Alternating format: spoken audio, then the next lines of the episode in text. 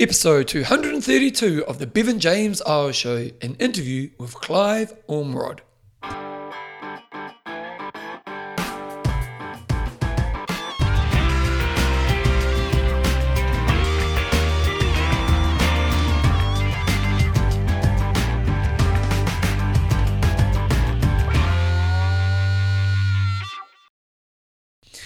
Radio team, welcome along to episode 232 of the Bevan James Eyles Show, the fortnightly podcast on the behaviors that create a lifetime love of exercise so you can get all the benefits that come alongside it. Today, I've got a really cool interview, a cool interview with a man by the name of Carl, um, not Carl, it's Clive Ormerod. Clive is the CEO of Les Mills. Um, I've been coaching him for the last couple of years as an athlete. He did the Tarawera 100 race. He just completed an Ironman and absolutely smacked it out of the park. Um, and he's just a real high level person. You know, he's, he's about my age. He's a CEO, uh, you know, pretty good athlete, and just someone who I love speaking to. Like when you coach someone, you can often end up catching up with them a bit. And uh, Clive and I have had some really good conversations over the last couple of years. And I just think his philosophy on approaches to life and some of those types of things uh, was pretty cool. So I wanted to get him on the show just to kind of you have a, have a chat, and you basically just listen to a high level person and kind of talk about how they approach things. And obviously, CEO, so it's working for other people, how to bring the best out of himself, how to work as an athlete, and just some really good stuff in there. So that's going to be coming up really soon. Before I do get into the main gist of the show or the interview of Clive, I just want to talk about one thing that I experienced recently. So if you've been listening to the show for a long period of time, you know of having this band experience in my life. I had a lady at the gym come up to me recently, and. Uh, I told her, you know, because I in my classes I talk about the band and you know the albums coming out and all the rest of it. And this lady goes, "Are you really in a band?" I go, "Yeah." She goes, "That's what you do as a teenager." I thought, well, you're probably right, but I'm not the most mature person. But on Saturday night, I just think this is a really important thing around growth. The thing to always remember about growth is, is you, you look to stretch, sit, and then stretch again. And what do I mean by that? Well, uh, uh, my live performances a year ago I was absolute crap, absolute crap. And then we've done more and more live performances, and I'm, I'm, i have got a lot of growth to go in front of me, but I'm definitely a lot better live performer.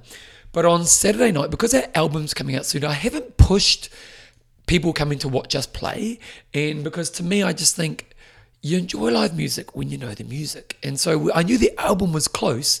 And so I haven't really told anyone to come along because we haven't had a product to give people to listen to. Even though we have had songs for them to listen to, um, we have had songs, we haven't recorded them yet. So um, up until this point in time, I've probably played live about 14 times. And in that time, I've definitely progressed and I'm definitely a lot better. Still get really nervous, still a little bit kind of in a place where it's, you know, I've still I'm still kind of at that beginner stage of my journey. Well, the album's about six weeks away, and we've pretty much the recordings about 90% of the way done. So last Saturday, we had a gig at one of the venues, which is a bigger venue for live bands in Christchurch. And it's the first time I asked some friends to come along. So I asked about three groups of friends, if they want to come along. They all said yes. We went out for dinner first. And it was the first time performing in front of people that I knew. Now, this is another stretch moment. Because for me, when I first got up on stage, it was a real stretch. And then after a while, I've gotten used to just performing in front of others. Still, and each time I, I, I, perform, then I do an assessment, see about where I can grow next time and look to grow for that next experience. So I've got that real process that's helping me grow as I move forward. But playing in front of people you know, you know what it's like. If you had to perform in front of people you know, you're often way more self aware. And so Saturday night came along, we walk into the bar, and I thought because it's COVID times, it'd be pretty quiet. Well, the bar was pretty packed. My friends are there, and I had to kind of go to my next stretch in my journey, performing in front of people I know in a way that, and also actually when we turned up, so I had all my, my you know, about three groups of friends here, and one of the guys we go camping with, this guy called Blair Norden, who's a, one of the most loveliest people you'd ever meet. And Blair is this really nice guy, but he's also a really, he's a real music lover and like and he loves quality music like he likes really amazing musicians doing their craft and um, he was there watching the band before us the band before us were a cover band and they were very good and apparently the guitarist in the cover band is one of christchurch's top guitarists So, A, the band before us were amazing. And Blair, a guy who loves music and loves real high quality, was there to watch this guy. So it kind of created a bit more pressure for me. Now, I'm nowhere near the level of that guitarist. So, but, you know, so you can kind of see in myself, there's this doubt-filled place that I'm going to be in. You know, what if you step up in front of your friends? Blair's here. You know, do, you know, you're always a little bit nervous when you start. And I got up, and I'm proud to say that I had the best performance I've done so far. Now, is it the best performance of all time? By no means. There's plenty of growth. After the fact, when I did my reflection, there's definitely work ons for the next time. But first of all, I wasn't as nervous as I felt I was would have been. Like I, I remember we went out for dinner first, and I'm, I was getting nervous when I went out for dinner. And then when we got in the room, I did two things. A, I did the third person commentary voice that I've been talking about in the podcast recently. It works, guys. Use it. And then B, I just trusted myself. I got up on stage, started playing, and normally what I've found up to this point in time, first three songs, I'm as nervous as crap. And I tend to make mistakes. Like I tend to play a little bit fast. I tend to make little errors, and it's it's not that I don't know the songs. It's just the nerves overwhelm me. But this time, I got up. I was probably a little bit nervous for the first kind of 40 seconds of the first song, and then from there, I went on to play the best that I've played so far. And why is this? Why am I sharing this with you today? Well, a growth journey needs these moments. This was my next stretch moment. My next stretch moment was to play in front of people that I know in a kind of higher pressure place. Now, the nice thing for me this time was I responded in the best way possible. I, I, I performed at the level, probably the best level I've done so far. But even if I hadn't, it was still an important thing to go through. And actually, when we look at the in the interview you're going to hear really soon, Clive's all about this. Clive's all about the learnings in the stretch. The learnings in the stretch. And I think of myself as a musician, like, you know, I want to be someone who performs in front of people for a long time in front of me, and I want to be a great live performer. Like, I don't just want to be someone who's okay, I want to be great. And am I great right now? I am far from great. Far, far from great. But the only way I'm ever going to become great is to be able to face those stretch moments. And to me, there's two things that come with that. First of all, you've got to put yourself in the stretch. You've got to, and again, you listen to this interview coming up, you're going to love it because it's all about that. But you've got to put yourself in the stretch. Then, secondly, in the stretch, you've got to learn how to deal with the, the stretch. You've got to deal with that moment. You know, like even knowing to use that chatter technique, the third person commentator's voice. Like I remember I went into the green room, the little, it's a really small room next to the stage, and I went in there and I was there by myself, and there's a bit of a mirror there. I look in the mirror and I'm feeling those nerves. I thought, what technique helps me through this? And okay, well, let's try this third person thing. Tried the third person thing. Suddenly, I was in a challenge mindset. I was in a better place. And then I got out on stage and I was learning to deal with it. And also, after the fact, I did post reflection. So now when I look to my next session, I know what the things are that I'm going to work on moving forward. Now, in my future, I think I'm going to be a really good live musician. And it's not me being arrogant, it's not me being cocky.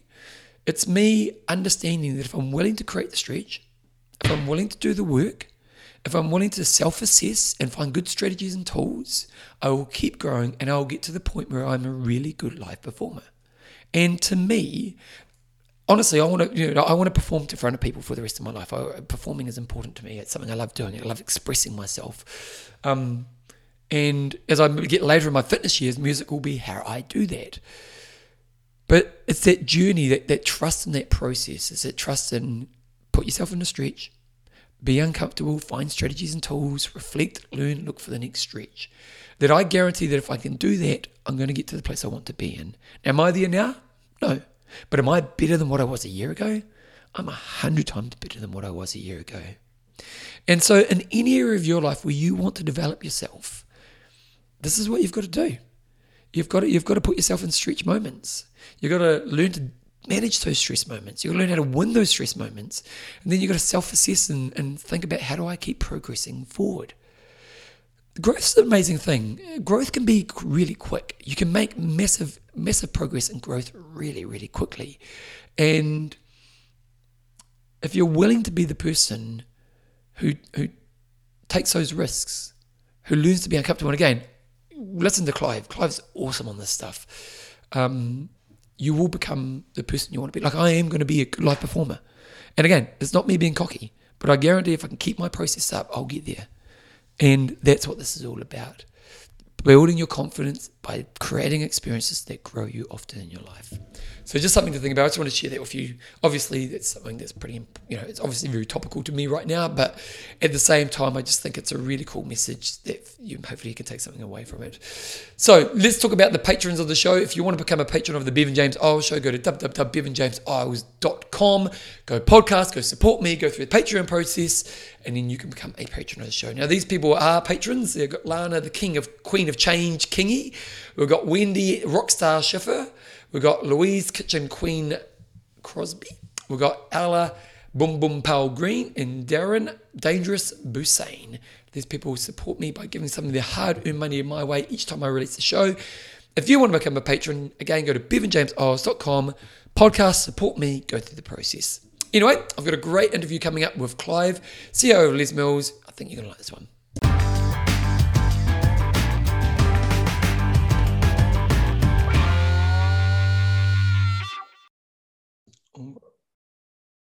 Okay, I've got the, the CEO of Les Mills here. He's uh, also I've been training him as an athlete in the last couple of years, and he's a bloody rock star athlete.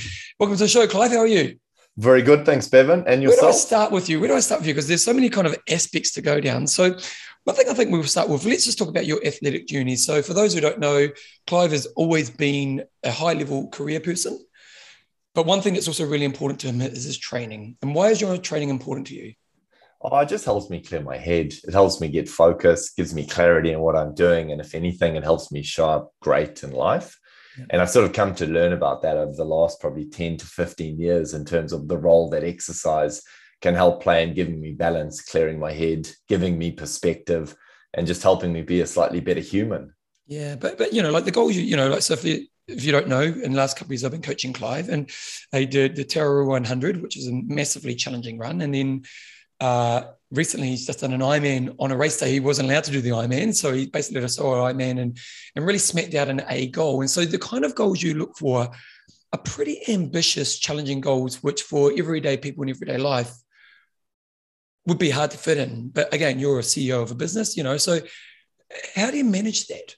Because because the other thing they'll give you praise to, which people don't know, is that you're very good at applying the program. So why are you so good at that? Sticking to the plan is what I try and pride myself on. You know, if I think about executing the plan is what I try and keep my focus on. So when you gave me or when you gave me my weekly training blocks, for me, it was then just about getting it done and doing it. And I knew that if I trusted and knew I followed the plan, did the work, then the result and the outcome would come. And I guess that's really been the journey for me around life and also work is following the plan, putting in the work and aiming big and trusting yourself that you can get there. So, to answer your question about why big, ambitious goals, I know I think it's got to make you feel uncomfortable and it's got to be big enough to really make sure that you've got to be intentional and focus on it. And I'd also done some other type activity like I'd done an Ironman 10 years ago. I'd done a marathon, multiple marathons, and this just felt like a natural evolution. Maybe it was too ambitious, and I, am not sure I'd be going there again. Yeah. In the near term, but uh, the ultra marathon just felt like an evolution from. I did the Queenstown Marathon the year before, and it just felt like the next step. And then the Ironman came about because I'd done one 10 years ago, and being stuck in New Zealand and not having to travel with work gave me a little bit more time and I wanted to beat my goal from 10 years ago. So that was really how that one came around. So probably nothing more scientific than that. So, so one thing that makes you successful as an athlete is this kind of you put the right people around you who you trust in the, the advice they give you in their plan. Then you kind of have this fundamental inner trust of if I follow this, I'll get to where I want to go to on a day to day way. Because one thing I, have given you lots of praise on is this kind of ability. Because I often talk about different types of athletes the person who's just trying to learn to be consistent, just to get out the door. And then you get to the higher level, which I would put you in. And that's the ability to not just get out the door, but also hit the objectives of today's sessions. And you know, in a program, there are easier days, but there's a lot of sessions which are very challenging. And when yeah. we think of the fatigue factor, when we think of strategies, what strategies do you use on a day-to-day basis to actually make sure you can hit the harder, higher level stuff? Yeah, mentally, I just prepare for them. So if I know that I've got a big session tomorrow, then I'll prepare for it the day before, at least mindset wise, get in the right mindset to be ready for it or to get up for it. So I'd visualize what that session's going to look and feel like. And I'd visualize what I would hopefully feel like at the end of it when I've got it done. You know, knowing what success looks like, having achieved those outcomes or objectives in your words and I prepare for that. So I don't just turn up and get on the bike, for example. If I've got a big training session and mud, mud, muddle my way through it, I'd be very intentional about preparing for it and visualizing it in advance. And that's a big part about whether it's training or whether it's work or life. You know, if I've got a big presentation to do or something coming up, I'd prepare for it and I'd put a lot of effort into it in advance to help ensure that that outcome was as good as it could be. So there's similar strategies across all of them. And I've always found that preparation being something that's helped me and has helped me get closer to the outcomes and the objectives I want. And I try and take that same into my training. Mm, and it seems like you have an everyday approach with that preparation. You yeah, know, like, day. you know, because yeah, it's you know, intentional. It's, yeah, yeah. yeah, intentional. I, I, get told quite often I can be overly intentional oh, really? and sometimes too intense. Yeah, definitely. In terms of I can be too intense because I am intentional about most things that I therefore try and do. So you know it comes it comes both ways in terms of good and not so good but yeah I, i'm i'm intentional about the outcomes i'd like to achieve and putting myself in the best position to achieve them and what about in the moment you know like in those moments where you know we think of the ironman you did it so so so i Clive came to me about a year ago. He knew he wasn't be traveling much. He knew he wanted to do an Ironman. He'd done an Ironman about 10 years ago nine, 11, 19, wasn't it? I think it was 11, 19. Yeah. Yeah. And he time. said, I want to get under, I want to, if I'm going to do this, I've got to get under 11 hours, you know, and, and he, and the thing about Clive's story is he hadn't been doing triathlons since that moment. So it wasn't like he'd been doing 10 years of building and he was beat this goal. It was very much starting, kind of starting from scratch again, really, with at least with the swimming and the biking. Um, and you smashed it. You kind of got, was it 1048, wasn't it? 1048, yeah. yeah. Yep. So, you know, massive A day, which is, you know, what you want for your athletes. But, you know, so there's this kind of preparation. But in the moment, when you're hit with struggle, what gets you through that moment? Yeah, and I had the I had, I guess, those moments of self-doubt over those 10 hours and 48. And I think it's just trusting in the fact that you've done the work. Yeah, okay. So a lot I, I've become a lot better at that. And therefore that's why the preparation is so key for me in advance preparing so that I can then trust in the fact that I've done the work. Yeah. So it's that that would be one strategy. Trust in the fact that you've done the work and back yourself. And then also be okay when things go wrong. And and you've taught me a lot about that, whether that be in the ultra marathon, you know, if you're running for 14 hours, you know there's going to be some tough times. Or in the Ironman, if you're exercising and doing an event for 11 hours, you know there's going to be some tough times, whether that be physically, you just don't feel great, or something mechanically on the bike goes wrong.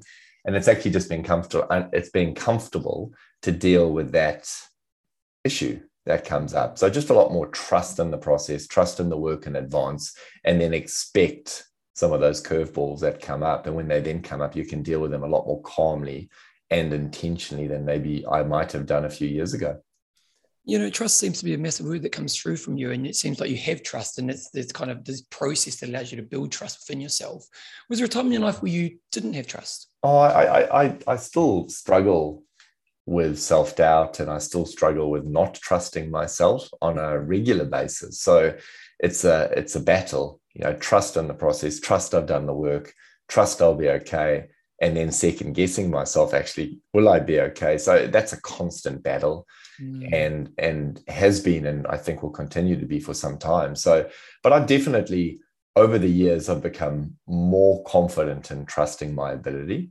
Mm. And and I think that's come from being able to show results for it, um, experiences, different life experiences, whether that be professional or personal. That trust comes through doing and through putting yourself in situations. And that's a big part about why I like these big endurance events because they show to me too just what you're capable of or mm. what you can get done physically and mentally. And on these bigger endurance events, the mental component of it is probably one of the biggest and hardest pieces because physically you can prepare mentally then you just got to trust yourself and get your mind in the right space so that's come over time but it definitely isn't something that i feel like i've mastered You know, you're, you're, you're obviously very ambitious in your career. I suppose a really good question to ask here is, why do you think you're so ambitious? You know, you're, you're, you're, you're, about the same age as me. You know, you're a CEO. You're a pretty young CEO. Um, you know, like. I'm not sure it's about ambition. You know, for me, I just always want to get better and I want to improve what I'm doing. And I talk about often wanting to steepen the learning curve. Yep. And if I can steepen the learning curve across all that I do and I can grow and learn and develop as an individual, then you're moving forward. So for me, it's always about learning more, putting myself in a position to steepen that learning curve. And I guess ambition is a component of it. Maybe it's around an outcome of me getting that stuff done and it moves me to a different place, but it definitely isn't what I start with. I just want to keep learning and growing. And if I think about, you know, like what my personal purpose is, it's something that I focus on a lot and talk about a lot inwardly. It helps me steer some of my outward decisions and choices. It's around helping people fulfill their potential. And that's what I love about what I do is working alongside a team of people, working alongside a business where we have to inspire all of those people around us to achieve the outcomes. And if the ambition, achieving the ambition comes from doing that, then that's success. But it definitely isn't what I start out necessarily to achieve. So that steep learning curve has meant you've looked for opportunities that give you that always. Growth. Yeah. Okay. Always. So I, I getting myself out of my comfort zone on a regular basis you know my my learning curve is at its steepest when i'm out of my comfort zone. I talk a lot about being at my best or trying to be clear about when am i at my best. And i know that it's early in the day. I've been for a run. I'm working on something big with a group of people that i really enjoy. And there's an expectation to perform. And those five and six things if i can put myself in that environment on a regular basis my learning curve is steep and i'm developing and growing as a result and also, it seems like what you're saying here is that you're very conscious of creating that environment. Always. Yeah, really intentional around it. And I get bored if I don't. So I'm restless and I want to move on to something else. And so it is about trying to stay focused. And if I have a big goal or outcome that I'm looking to achieve, it helps me keep the focus for longer. Because, you know, in some ways you could say you're not alone, but definitely unique in that. Because when we think of most people's lived experience, comfort is kind of the thing they stay in you know what I mean? There's a lot of people out there who may not necessarily a bad life, but that kind of comfortable place. And it's almost like they're afraid to go into the uncomfortable place, you know. And and so you've developed a life where you're, and I'm sure there is comfort in your life, don't get me wrong, but you are pushing to be in the uncomfortable place as often as possible, really. And intentionally, because I know that that's when I'm at my best. And if I can push myself to be uncomfortable or put myself in an environment, I know that I'm learning. And if I look back on my life, the times when I've made the biggest shifts, when I've learned the most and therefore got the most out of it and had the most fun in terms of doing it, it's when I'm out of my comfort zone. Mm-hmm. And it doesn't necessarily feel like that at the time. But when you look back on it in hindsight, it's absolutely where I've, I've made the biggest shifts. I've learned the most. I've helped achieve some of the bigger outcomes for myself, for the team, or for the business. And, that, and from that perspective, then that feels really exciting. Can I ask do you get frustrated with people who don't have the same level? No, not necessarily. I mean, I, I try and set the bar high, but I think everyone has the potential to achieve great things. Mm. And quite often it's just about framing it or putting it in a way where people feel comfortable to do that. Mm. You know, I think you also on any team, you need people wanting to play into different roles. Yeah. So everyone has a role to play. And therefore you can build the best group of people based on their skills and what when and when they're at their best so if everyone wants the same outcome, you might struggle. Whereas if you have people playing different roles as a result, I think that's where you can get some awesome outcomes. You, you and I have talked a lot, and one thing you talk about is, is you know you're passionate about building great teams. Um, you know, and, and it, it, definitely, you know, like uh, even as the answers you're coming through right now, it's, it's not really an ego thing. Like the ambition is not about I want to be the guy at the top. It's that I want to have this impact in a way that's stretching me and the people around me to be high level people, I suppose. Um, what is the key to make great teams? What, what are you finding? What have you learned, you know, around that? Well, I, I guess a couple of things before I answer that question. Absolutely, it's about working with other people. That's where I get the most energy. Mm. So I get as much energy back from working with others as hopefully I put into that environment. And I'll come off a call like this or a team session where you're working with people on something big that you need to try and achieve. And I'll come out of it buzzing because it's been something we've collectively discussed. So I guess in terms of great teams, I think it's about setting a big ambition. It's about setting a ambitious bar And then it's about creating an environment where people can be at their best. Mm. And I think that environment is different for different people. So it's about being in tune and understanding of what people need to be at their best. So it's building deep relationships, understanding what their drivers are, what their derailers might be, where their strengths are, and then trying to create an environment where collectively you can bring different people together to achieve that outcome. Culture is a word that's often used kind of just, you know, the companies have posters on the wall saying their culture, but they don't really live the culture. Um, what does culture mean to you, and how do you make sure it's as most impactful as possible? Yeah, I think culture for me is just what you see and feel when you scratch a little deeper. Mm. So it's just under the surface, it's the unsaid things, and ultimately it's how the place just operates, the behaviors of a group of people, a team, or a business. And the culture can be that piece that when you scratch a little bit deeper, just gives you a flavor of the way people operate, their behaviors, their beliefs, and how they ultimately show up. And it's different in every environment. And I think creating a culture is extremely hard. And it is very much about like-minded group of people wanting to achieve the same outcome. And for me, hopefully it lives in the space of wanting to create an environment of trust, confidence, empowerment.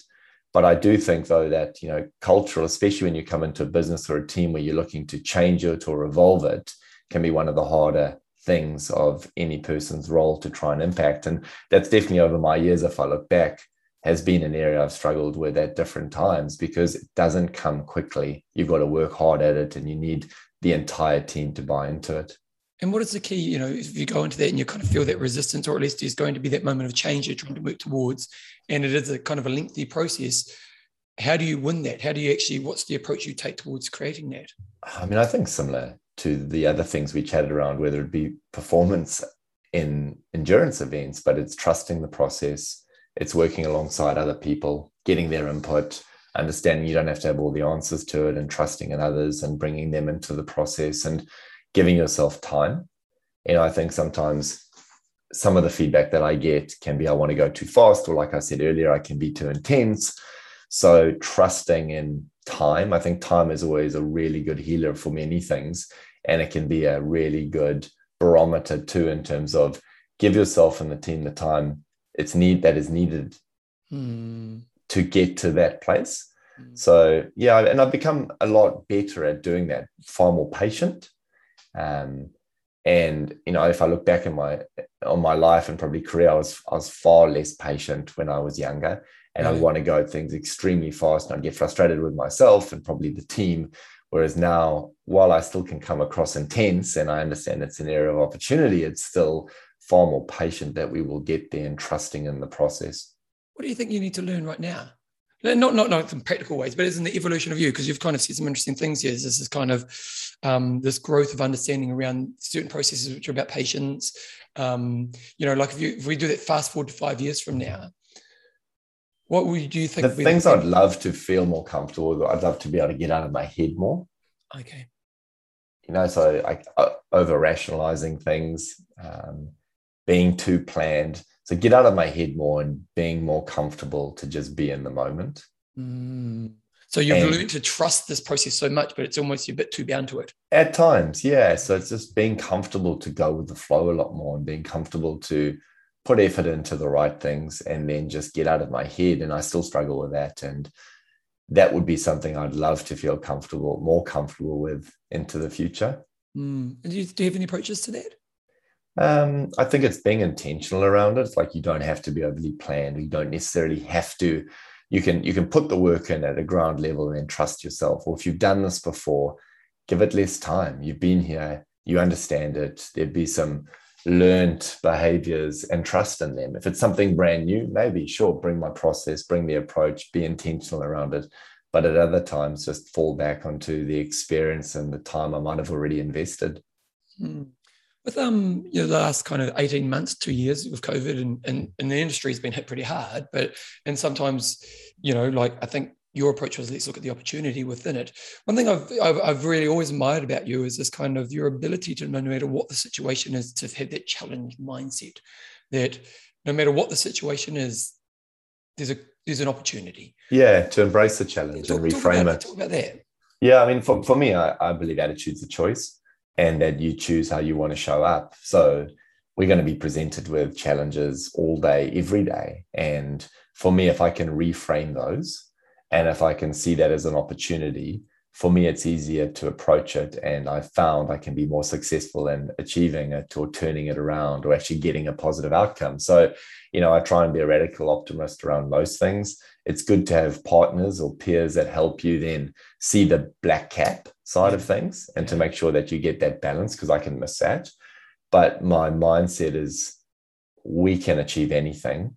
It might be hard until you get it done and attitude is absolutely a choice. And if you show up with the right attitude, you're more likely to get a positive outcome. That's been proven to me through my life for me. Might not necessarily be the case for everyone, but for me, that's very much how I've tried to approach it. And that's how I'll continue to, just based on what served me and helped me achieve some of the big goals and ambitions I've set. And is that a subconscious thing, or is that something you actually, you know, at certain situations go, what's the attitude I'm going to take into this moment? Or is it no, it's subconscious. I think it's foundational. Yeah, okay. Um, definitely subconscious. I, I sort of try and reframe things from challenge to opportunity, and it helps me look at it different. And I guess it's also just you accept the challenge and you look more to therefore what can I do with it. So it has more movement in it. It's less backward looking and it's more forward looking and is is grounded in how do I change this situation. I, I have this fundamental belief that you know sure there's a certain level of people who you know, maybe struggle with intelligence, but I kind of think most of us are pretty intelligent. Um, and it's that if you put the right framing around something, everyone can find solutions.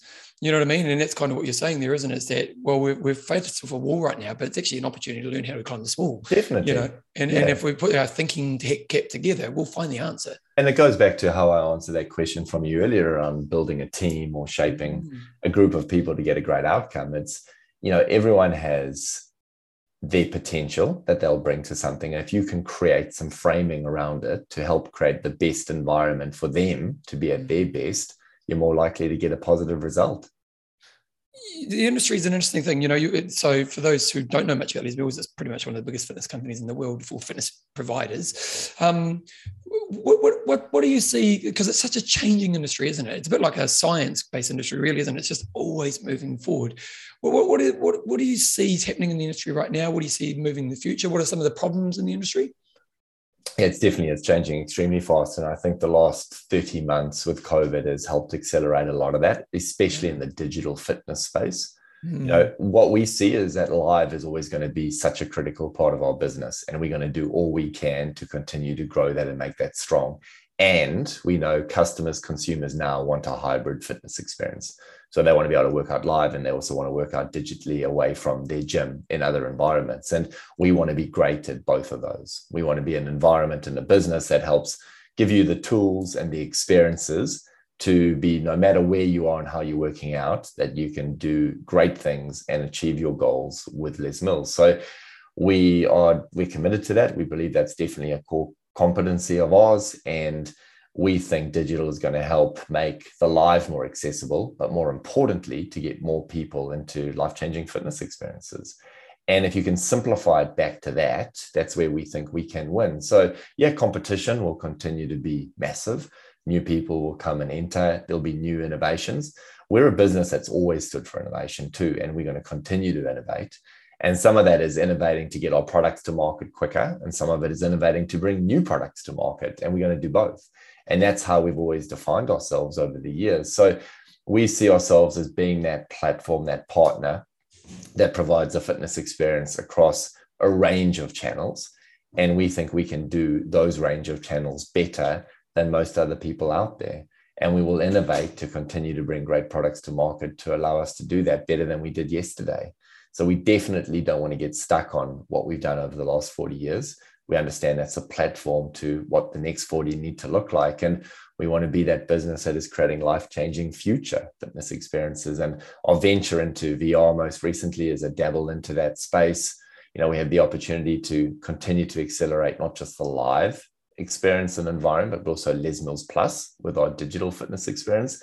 And like I said, we want to be great at both. What, what, do you think actually creates a life changing fitness experience? I think just something that makes you feel better than you would have felt otherwise. You come out of that and you just feel great. I mean, that's what I love about sport and fitness is or the endorphins that are wrapped around it, how it helps you feel better as a human. You can come out of doing an RPM class or a pump class or a Les Plus experience, and you can just feel so good as a result that you can take on that day and achieve things that you wouldn't otherwise have been able to do. And I think that's what it is. You know, life changing is at a, at a basic level helps you in your life. And on a massive level might be a les mills live event in london that helps you and thousands of people around you just go to that next level. So that's the opportunities we're presented with every day. Um, you know you you worked at nike for a long time before this. Yeah. So you've obviously and I, I think you worked at spark for a period as well but did, was the ambition always to be in the fitness industry no, I worked for Nike for eight years, and you know, just was awesome being in and around sport and athletes. And a business like that with such a big ambition was inspiring, and and I just learned so much through that time. And when we came back to New Zealand, my wife and I, we had two young kids at the time, and we wanted to come back and be closer to family. And I wanted three things in a job. I wanted to be able to work for a New Zealand business. I wanted to be able to go into a business that was going through change was number two. And then the third one was I wanted an opportunity to help shape and create a team, a culture. And I joined Spark because all three of those felt amazing. And I was there for three years. And the reason I then joined Les Mills was to get back into something intentionally that was closer to my purpose. Yeah. You know, being at Nike, I knew what it was like to be in and around sport. And fitness is a big part of my life. Like we've talked at the start of this, it just helps me feel better and I know it helps me achieve better things as a result. So I joined Les Mills to be closer to my purpose in terms of something that really fulfills me and helps me be a better human. And um, that's why I joined coming up four years ago now. You know, like I'm kind of thinking of the young person right now, you know, the young career person, because one thing is you are someone who's focused on a career. You know, it's a career is an important part of your mission. Um, and you, you're squinting. Do you not agree? No, I agree. No, I, I, totally agree. I think though career and life they become so blurred, mm. you know, and I think that you've you you've got only so much energy to be able to put into these things that at some point it's just the fuel you've got is the fuel you've got, and you then choose how you want to apply it. So, mm. yeah, career is a big part of my life because it helps give me that energy and drive. But being a great dad and being a great husband has become more and more important too, and finding that right balance between them is important and making the right work life choices is something I've tried to be more intentional about. Is it hard? It's been hard, but I think it's become it's become easier as I've as I've really understood that you know it's not one or the other, but you need to make sure you put the right energy across both because when I do that well, I'm just a better human as a result. Yeah. Yeah, yeah, and it, you know, I've, I've worked with people of similar level to you, but have neglected family, um, and there's a cost you know, there's a quite a high cost in, in many ways, you know, um, even just the guilt of, you know, of neglecting an important area of your life. Totally. And, and, and it's not, you know, doing a big endurance event as well doesn't necessarily help because it puts a lot more pressure in the system. And it definitely yeah. did. You know, my wife, Diana, and I talked about it a lot over the last few months of how much additional pressure it put in. And it's extremely selfish. And then trying to balance that with it also helps me feel better in myself and show up well for work and for life and make better choices as a result. So it's just trying to walk that line. Yeah, it is, it is a line, isn't it? Um, so if someone's listening to this and they are a young career person, you know, early 20s or coming out of uni or heading into yeah. uni, what would be your advice around, you know, being someone like yourself who is, you know, lofty in career ambition? Um, what, what would be your advice to someone like that? Steepen the learning curve you know chase things that get you out of your comfort zone and put you into situations that you have to learn through. And they might feel really uncomfortable initially but you're going to get the most learning and development through it. And you're going to be able to therefore bet around yourself and go on to other things. So steepen the learning curve actively seek out situations and environment that help you do that you know what it's really interesting isn't it because uh, you know, it's that kind of what doesn't get taught at school that's basically should like, like basic budgeting. Come on, like why, why isn't basic money management a, a school subject? You know, and and obviously I, am a big believer in it. Schooling should be talked about talking around stress management, you know, stuff like that. But also the importance of understanding uncomfortable as a part of a well-lived life. You know what I mean? Because that's really what you're going back to a lot, isn't it? It's that yep. I need to be uncomfortable to be the person I want to be. Um, and it could be like me playing a piano, working on a hard piece that I've got to stay in that uncomfortable place for 15 minutes longer, not just kind of look for the way out. It's it's understanding that that's the moment you want to be living in as, as, as much as you can. As much as you can, and, and being intentional about wrapping yourself around situations that do that or putting yourself in a position to do that. So yeah, and, and I think again, being intentional about hunting them out, you know, so how do you steepen that learning curve on a regular basis? What what do you need as a as a human to be able to do that? And what I found through those is I'll look back on those moments and that's where I've learned the most and definitely made the biggest shifts in my life. So I would um, absolutely recommend or encourage others to be doing the same. What what what are your biggest mentors taught you? A range of people, you know, like I had prior bosses um, in roles like there were some amazing people I worked for. What were some of the lessons you, you, took away from them? Um, ambition and thinking big. Yeah. You know, and that would have been individuals in a prior life, also a business like Nike in terms of aiming and dreaming big and understanding that it might feel insurmountable initially, but you can get there. And you know you don't you don't get it done until it's done and then you look back on it and you can you can really feel proud about it. So that would be one um, never giving up i think is, is something I, i've taken a lot from people that have been successful. So really applying yourself consistently applying yourself.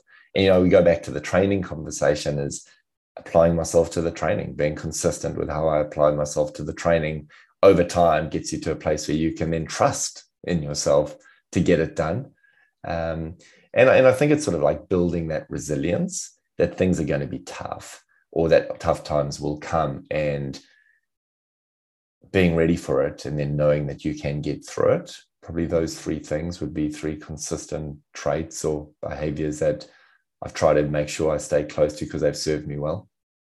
What about with your kids? You know, all parents have a philosophy of life. Um, how do you how do you install those you know what are the, some of the things you do with your kids to install? Yeah similar to what we've just chatted about you know try new things. Um, you don't have to be great at it give it a go mm. and you'll learn whether you like it or not i think is a big one. Um, not giving up on things. I think if you if you're going to give something a go give it a go make a call give it a go. So kids talk quite a lot about or we talk a lot with the kids about you know, not giving up and always trying your best because I don't think you can ask for much else. So just give it give it your best shot. Try new things. Never give up, and always try your best. And if you try your best over time, you'll learn to either like it or choose to know that you won't, and then you can move on to other things. Mm, it is interesting, you know, just with you know like that, that movement thing with kids. You know, is that again we go back to that, what I was talking about before for education. Is that how do we teach kids that understanding of actually the uncomfortable place is the place we want to be in. You know, like it's, it's that kind of same thing and teaching yeah. those experiences. And I suppose reconnecting the experience to what the thing they're learning is a lot what a parent can do, isn't it? Absolutely. We I've got two kids, um Cooper, who's eight and Georgia is six, and um, Cooper will give anything a go. Yeah. And even if he knows he's not going to be good at it, he'll give it a go and he's happy to try anything. Mm-hmm. Georgia, on the other hand, could give anything a go and would probably be good at most things, but will only give it a go if she thinks she can nail it. Oh, really? So it's about encouraging her to just give things a go, you know, and yeah. understanding that, you know, from that will come some learning. And with Cooper, it's just continuing to encourage him to try different experiences like he does. Yeah, yeah, that is an interesting one, isn't it? It's kind of like that Carol Dweck thing, isn't it? Of not praising the result, praising the effort. You know. Yeah, just praise the effort. Just try your best. You know, yeah. so give things a go. Never give up, and uh, always do your best. And I think if we can encourage that, then they'll work out for themselves what they enjoy and what's going to be most important. What has been your biggest challenge? Um, in life, probably my biggest challenge, one I, I, I think is like what I talked earlier, is making the right work life choices. You know, I think when I was younger, it was really easy just to apply myself to work.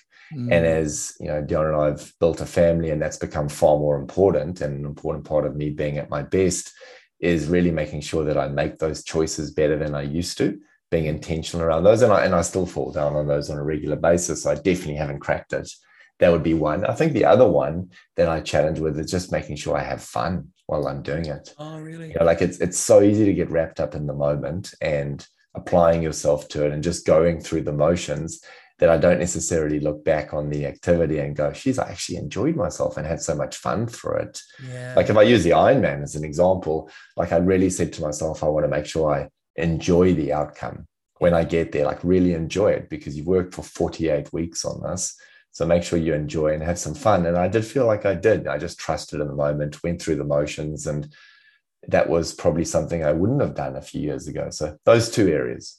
What was it like finishing the race? You know, like that was amazing.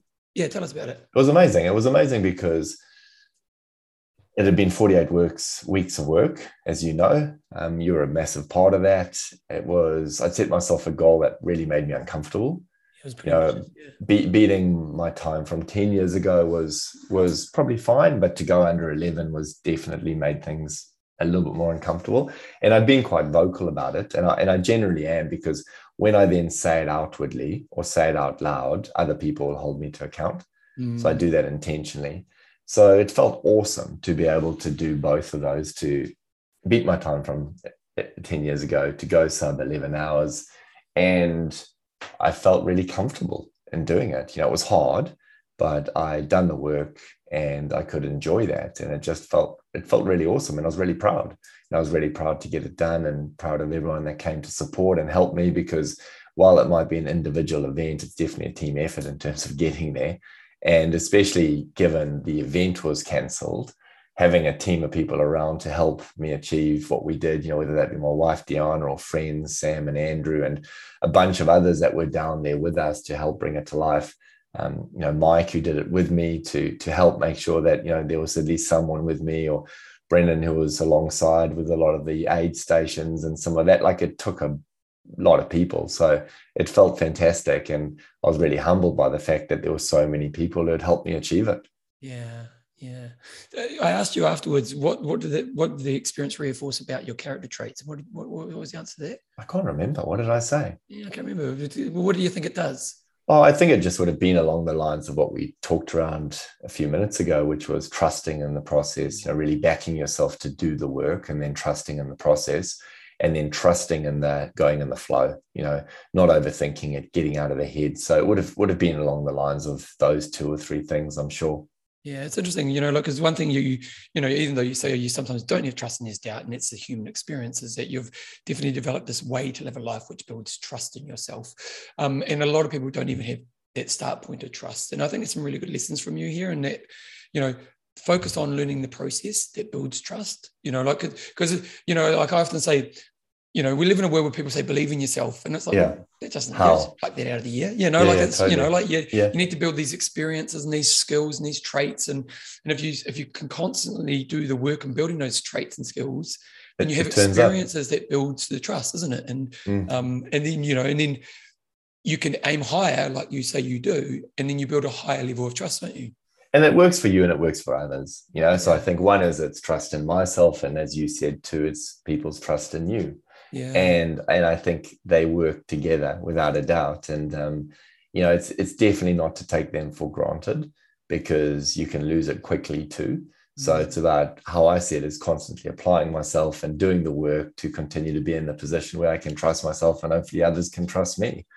and, and oh, sorry you go no you go Oh no, no, you finish what you're saying. I was going to say, and it's also being okay at times to know you don't have the answer, or hey, I'm actually going to get this wrong, or I've got it wrong, and being able to own that and making sure you're reasonably transparent around that too, because I think that just helps show up that you're also human and you can get things and do get things wrong on a regular basis, but that's okay.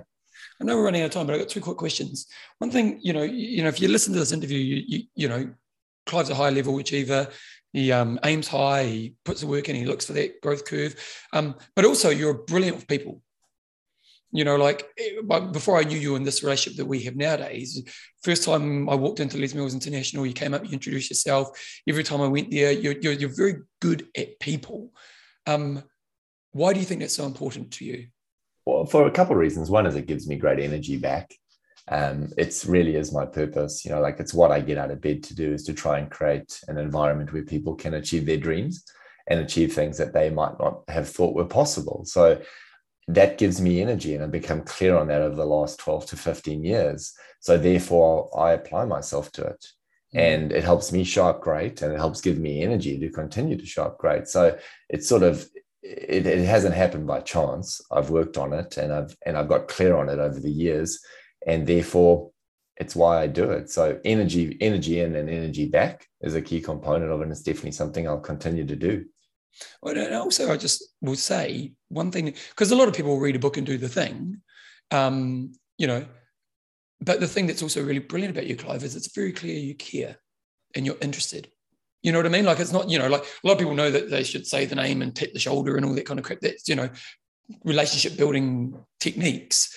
Um, but also with you, there is this underlying coming, I'm coming with care and curiosity about the other person, which which well i don't know if people have told you it but from my perspective watching you around people and my experience of you is it's it's really comes from the right place yeah thanks well. for that yeah I, and and because i care because i do you know like yeah. i really am interested and i do care yeah. and i have also found that when you care and when you deepen it you can actually understand people better yeah. and when you understand people better you can have the impact you want to have so it really comes from a, an area of genuinely wanting to be the best I can and helping people achieve their dreams. So you've got to care. It's just, it's part of that. You can't do one without the other.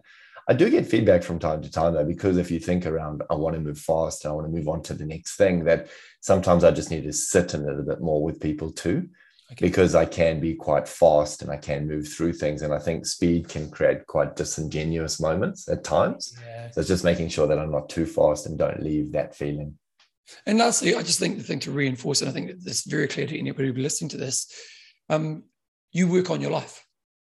You know, like, and, and I think, you know, like I remember one time years ago, some guy came up to me and he goes to me, What is it with you, Bevan? You know, what is it? Why?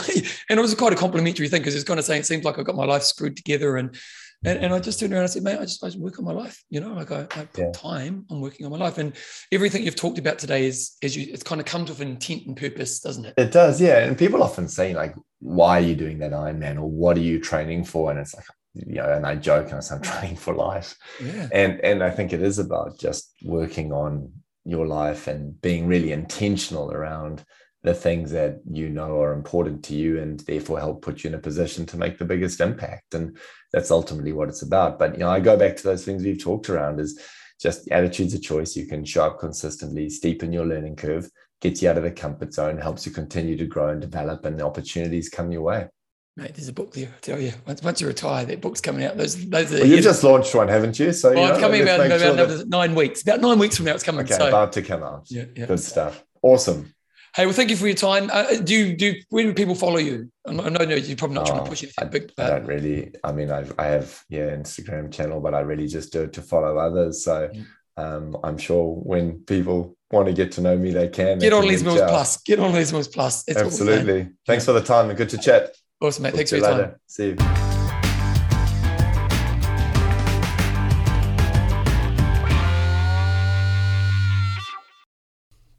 As you can see, Clive's obviously just a high level person. And it's just really cool to sit down with a high level person and kind of understand the foundation of what drives them and their thinking and all the rest of it. And it's just, you know, some of the those key points that Clive brings up, um, just a really great way to live your life. And, you know, and um, he's achieved a lot. And, you know, you think, well, what are we doing in the next part of his career? And it's like, man, it's it's going to be pretty cool. So um, I hope you really enjoy that. He kind of, as he said, he's not really trying to push any promotional stuff because just follow Les Mills or get involved in Les Mills.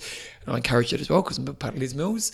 So thank you, Clive, for coming on to the show. Uh, if you do want to kind of follow my work, you can follow me on Instagram and Facebook and all the rest of it. Uh, I will be back in a couple of weeks. I want to say a big thank you to the patrons. If you're not a patron and you want to support me and what I do, just go to Bevan James Eyles podcast, click on support me, go through the process. The book is literally nine weeks away. So it's coming. So, and I said it last episode, I'm going to need your help. So just keep that in the back of your mind. I'm going to need your help. So other than that, that's pretty much it for now. So that's so done and dusted. I'll be back in a couple of weeks' time with another episode of the Bevan James Eyles Show. As always, keep being you.